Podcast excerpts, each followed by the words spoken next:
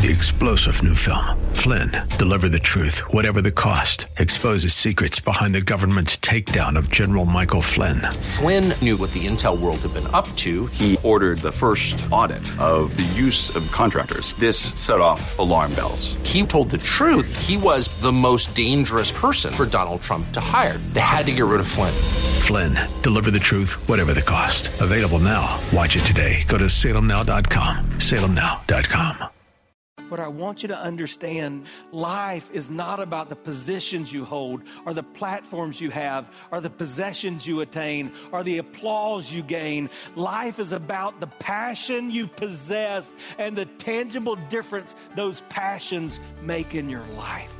Welcome to The Barnabas Effect with Paul Purvis, Senior Pastor of Mission Hill Church, a multicultural, multi generational, multiplying church focused on shining the light and love of Jesus like a city on a hill. You're invited to visit any of the three locations in Temple Terrace and Tampa. For information and locations, visit missionhill.org. That's missionhill.org. Now, with today's message, here's Pastor Paul Purvis. Did you hear about what took place at the Metropolitan Museum of Art? And maybe you heard about the statue of Rihanna. Let me see your hands if you even know who Rihanna is.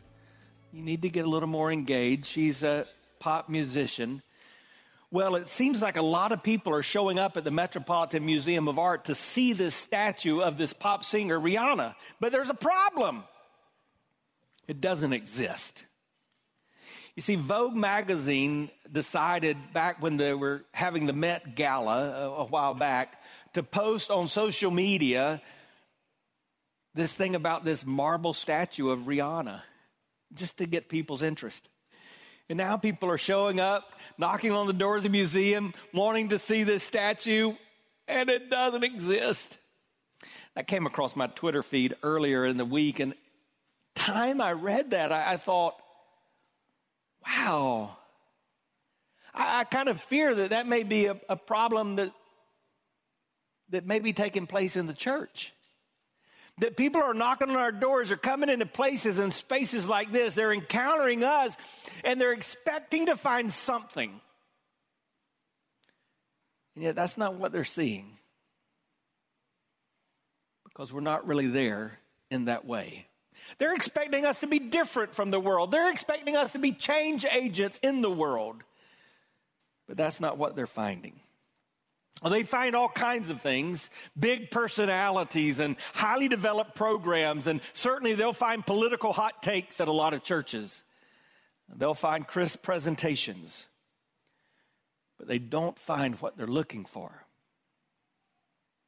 They don't find a group that's gathered living out the greatest commands of God.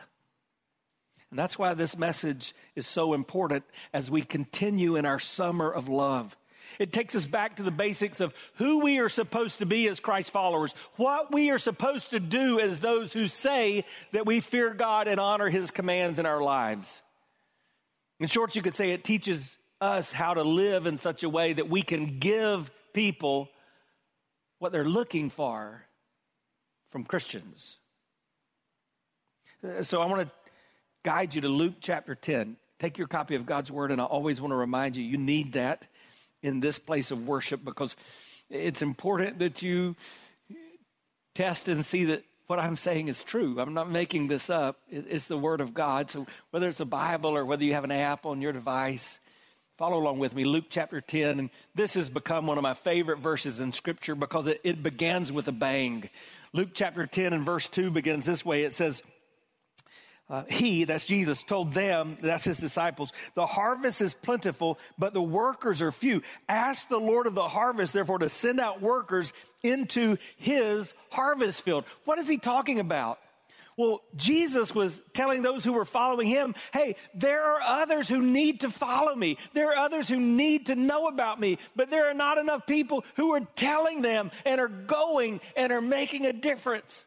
And so years ago, your staff at this church, we begin to gather every morning. The office is open at 10:02 and we pray this prayer in obedience to the command of Jesus. We pray to the Lord of the harvest that he would send forth laborers. Here, here's how it sounds. Usually we begin by saying, God, would you send laborers from us? And I remember years ago praying, God, would you start in my family? Would you call some of my children to serve you with their lives? And now I, I stand and I'm, I'm seeing the fruition, the fruitfulness of those prayers. We, we prayed, God, would you send people from us, teenagers, and would you raise up children who feel that call? And would you send senior adults to go? And then we would pray, God, would you send people to us to help us work in the harvest field? And I can't tell you how excited it makes me to be able to, t- say to you that even during COVID, God sent us new people in our church family that came in ready and equipped to work and, and are now some of our greatest servants in the church. And we'll pray things like, God, would you send people to help resource your vision? Because in this world, it does take finances to do things. And God has answered that prayer. And then sometimes we pray for specific people by names who are in that harvest field. Names like the one coming to your mind right now a friend, a family member, a coworker, a classmate. And so before we do anything else, I know we just prayed, but how could I tell you that and not pause to pray in obedience to the command of Jesus? So let's, let's pray again. Father, in the name of Jesus, we've come and, and we've already sought your face. We've already cried out for this time together, but now we're just crying out in obedience to the Lord of the harvest. Send laborers. Let it begin with us. Help us to know when to go. And then, Lord, send others to help us. Lord, would you build your church by sending others to work in this harvest field? And Lord, would you change the neighborhoods around all of our campuses?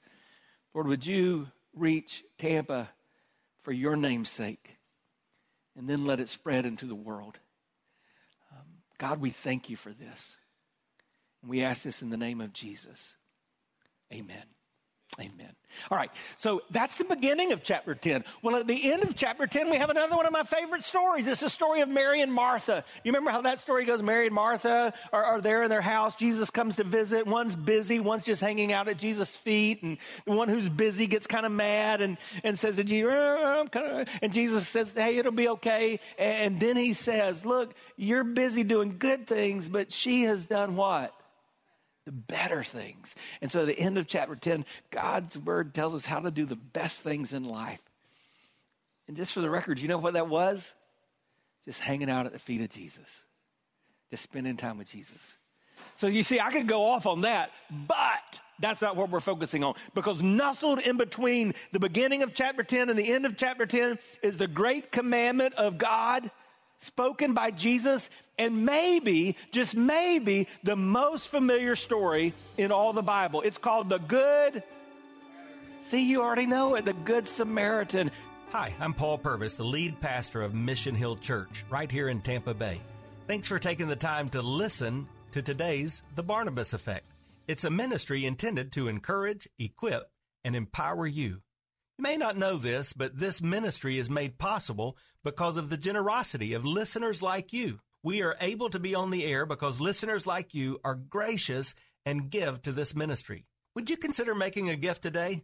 It would be our honor to send you a gift, a resource, as a result of your gift of any size. And you can make that gift by going to missionhill.org and clicking on the banner that says The Barnabas Effect. That will direct you to a simple way that you can give right there online. Thanks again for listening to the Barnabas Effect today. And now we continue with our message. So let's take our copy of God's Word, Luke chapter 10, beginning verse 25. On one occasion, an expert in the law stood up to test Jesus. And I read that and I instantly thought, man, how often am I guilty of that? Just putting God to the test. God, if you love me, if, if you're really there, if you know what I'm going through, Maybe you're like that too. Sometimes we find ourselves when we act like we're a lawyer before God and we're testing Him. He stood up to test Jesus and he said, Teacher, what must I do to inherit eternal life? And, and I hear that and I think that's the question everybody wants to know. And we, we read stories about it. There's fiction that's been written about it. There are movies that have been made about it. How do you live forever? And yet, that's not really a question we should ask because if the Bible's true, everybody lives forever somewhere. So the question should not be, how do I live forever, but how do I live fulfilled? Because Jesus said, I've come to give you life, and I've come to give you life that's abundant, that's overflowing, that's fulfilling. So Jesus then responds. Well, lawyer, what's written in the law? that makes sense. He's asking a lawyer a question about the law who would just ask him a question about the law. And he replied, How do you read it? The man answered, verse 27 Love the Lord your God with all your heart, with all your soul, with all your strength, with all your mind, and love your neighbor as yourself. A few weeks ago, we learned that he's describing what's called the Shema. You find that in, in Deuteronomy chapter 6, and that command that uh, really every Jewish person understood. Uh, they were taught that when you do this, you live long. When you love right, it changes things. And they were even taught how to learn that, right? Because they said, put it on your forearms, put it on your forehead, put it on your doorpost, so that everywhere you look, you're focused and fixated on this love of God. So that's how we answered. And Jesus replied, You've answered correctly. Do this and you'll live. But he wanted to justify himself. Do you ever do you ever feel like you need to justify yourself? You know, I blew it, but you didn't know what I was going through. Yeah. Always looking for loopholes what's the lowest acceptable standard. It's kind of like a child where the parent draws a line and they're just going up to the edge, just seeing, seeing if they can step over. He said, asked Jesus, Who's my neighbor?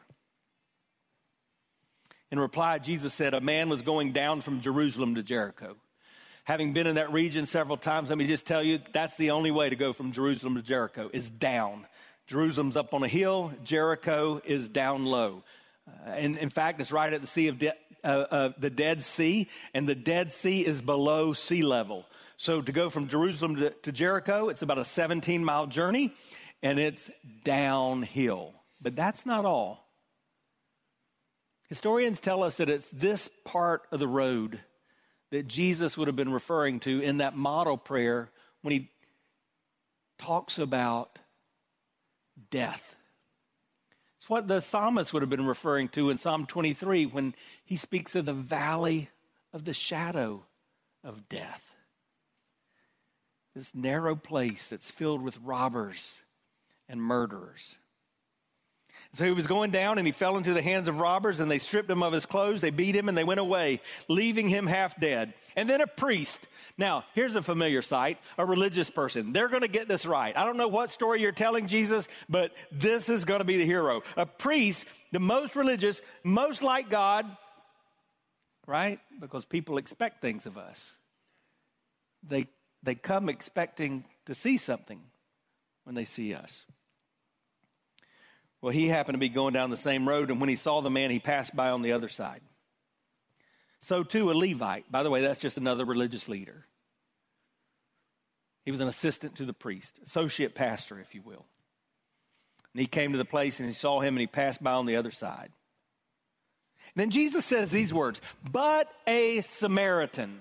Now that's significant because Jesus would have been talking to a Jewish audience, and the Jewish people were not fond of the Samaritans. Why? Let me just give you two of the reasons. One, they were different, and two, they despised them.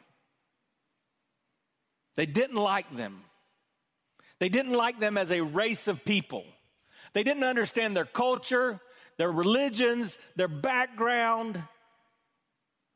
So it's significant that Jesus says, But a Samaritan, as he traveled, came where the man was, and when he saw him, he took pity on him. And he went to him and he bandaged, bandaged his wounds, pouring on oil and wine. And then he put him on his own donkey and he brought him to an inn and took care of him. And then the next day, he, he took out two silver coins and gave them to the innkeeper and said, Look after him. And he said, And when I return, I will reimburse, reimburse you for any extra expenses you may have. Then Jesus said, So, which of these three men, priest, Levite, Samaritan, do you think was a neighbor to the man who fell into the hands of robbers? And again, the expert in the law didn't hesitate. He replied, The one who had mercy on him. And Jesus said, Go and do likewise. Now, I just want to give you a quick takeaway and then unpack these verses maybe in a different way than you've heard them before. Here's the takeaway Who we are determines how we see the world. And ultimately, how we see the world determines what we do for God. See, the lawyer asked this question Who is my neighbor? But through his story, Jesus tells us that he was really asking the lawyer, Who are you? And that's what God wants to know of us, gathered together on what we call the Lord's Day. Who are you? Are you really that person that you represent to be? Are you really a follower of Christ? Are you really one who fears God and seeks to honor his commands? But again, we're jumping ahead because Jesus, in his reply, is acknowledging that both of these commands are great in the eyes of God. First, love the Lord your God with all that you are. Are you doing that? Does God have your all? Because you'll never serve others the way He's going to tell us to serve others until you first serve and love Him the way He tells us to serve Him. But the lawyer does get the second part too. He quotes from Leviticus 19 and verse 18, and he says, Love your neighbor as yourself. And Jesus instantly re- replies, You've answered correctly. Bingo, you got it. Good job. And, and it's in this moment that we learn really what is most important to every person who calls himself a follower of Christ. It's simple. We can even sum it up in fewer words. Love God passionately and love others intentionally. Let's say those together. Love God passionately and love others intentionally. One more time. Love God passionately and love others intentionally. That's what we're supposed to do. In fact, Jesus has asked this question in Matthew's gospel we have the same account. And in Matthew 22 and verse 40, Jesus says, On these two, on these two commands, rest the entire law and the prophets. In other words, everything else that you have in the Old Testament, everything else hinges on whether or not you obey these laws. Think about that. That's significant. They're interconnected. If you truly love God, you will tangibly love people. Me see if I can illustrate this. Raise your hand if you've ever had a cold. That should be all of us. All right. How do you know? Well, trick question. You, you know because you had symptoms, right? You were sneezing, sniffling, coughing, aching, had fever. You needed some so you can rest medicine. You had a cold. When, when you sneeze, you when you sneeze, what's coming out? Well, don't describe it, but what's inside of you is coming out. That virus is coming out. So, what Jesus is saying is if the love of God is in you, you're going to sneeze out love of others. If the love of God is not in you, you're going to be selfish and focused on you, and you're not going to care about others. But if the true love of God is in you, when you sneeze out life, there are going to be tangible expressions of the love of others. John Piper puts it this way loving others is the outward manifestation, the visible expression, the practical demonstration of the love of God, and therefore is the fulfillment of what the Old Testament is all about.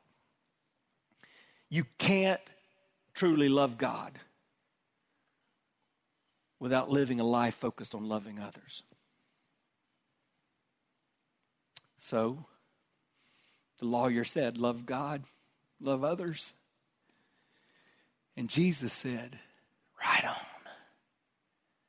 You got it. So don't miss this. he got the right answer. And, and, when I think about that, you know what hits me? A lot of us who hang out in this kind of space and place, we know the right answer. We know what it should be. Matter of fact, even those who don't know God know what it should be. That's why they come to us expecting to find something different. But It's not simply the truth you know that makes a difference, is it? It's the truth you obey. And Jesus knew that in the case of this lawyer. What did the lawyer do next? he just tried to lower the bar. He tried to limit the love that he had to show. As I said a moment ago, we're always looking for loopholes, aren't we? Why? Why, why are we looking for loopholes? It's easy. We're all sinners. We all fall short.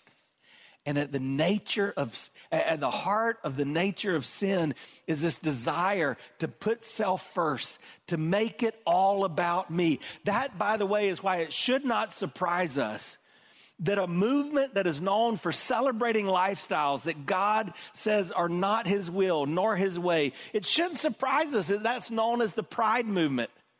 Because pride is at the core of all of our sinful choices, of all that we do wrong.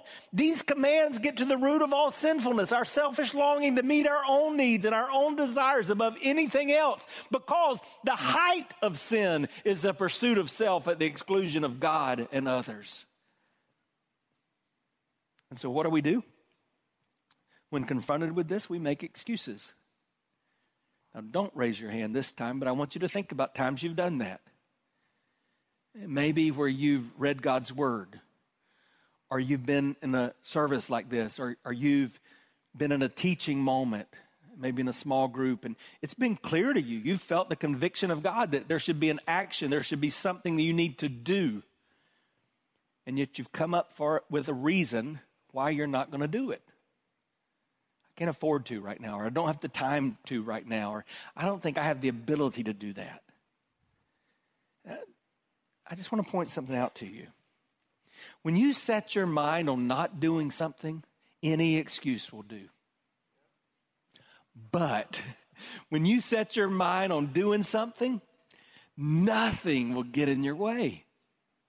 And that's true in your daily life.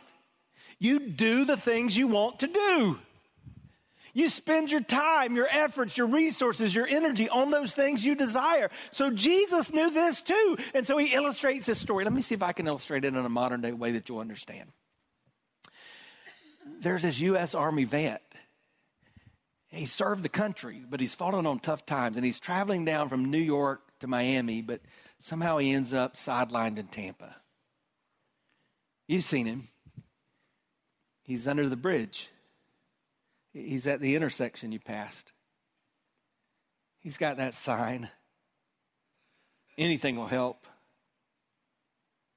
You passed him by. But it wasn't just you, because this is Tampa. There's a lot of churches in Tampa. And, and I just need you to know one of the well known large church pastors just passed right by. He saw him, but he didn't stop. But that's okay. There are a lot of those Christ followers in, in Tampa. And, so it wasn't just that. There are other well known Christians in Tampa. There are people who have written Christian books. There are Christian singers. There, there are some people that have written Christian Bible studies that when you gather together in church, we study their words. One of them drove by. But she didn't stop. And then on that busy highway, in that dangerous part of Tampa, in one moment, a Muslim Im- immigrant was driving by. He saw that person and he saw that he was a U.S. vet. And he pulled over. He said, Hey, buddy, come in. I want to help you. Man, the first thing he did is he drove him over to Mission Barbecue. And that place honors vets, and they got good food. So he loaded him up on some pulled pork and some collard greens and all kind of cornbread. I mean, it was a great moment. And then after he got his tummy full, he said, Target's right next door. So he went into Target. He said, Hey, the bathroom's right here on the left. You go in there, you get cleaned up. I'm going to go get you some clothes. What size do you wear? He went and he paid for those clothes and he took them to the men's room, and that guy changed and he came out looking like a different man. You've been listening to The Barnabas Effect with Pastor Paul Purvis. The Barnabas Effect is here to provide listeners like you with biblical truth and spiritual encouragement. But it can't be done without your financial support. Go to missionhill.org and click on the Give tab. Your financial support helps us reach those seeking truth about God and themselves. Thank you for giving at missionhill.org. And join us weekdays at 9 a.m. for the Barnabas Effect with Pastor Paul Purvis on Faith Talk AM 570 and 910.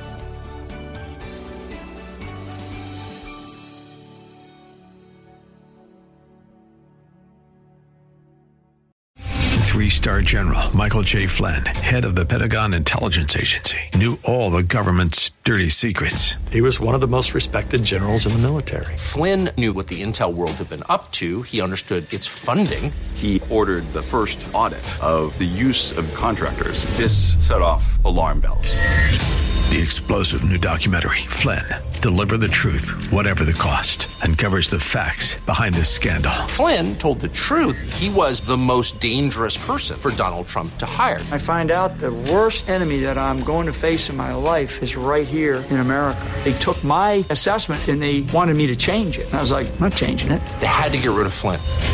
With in depth interviews, archival footage, and never before seen personal records of the man behind the headlines. I just felt like I was drowning. Flynn, deliver the truth, whatever the cost. Available now. Watch it today. Go to salemnow.com. Salemnow.com.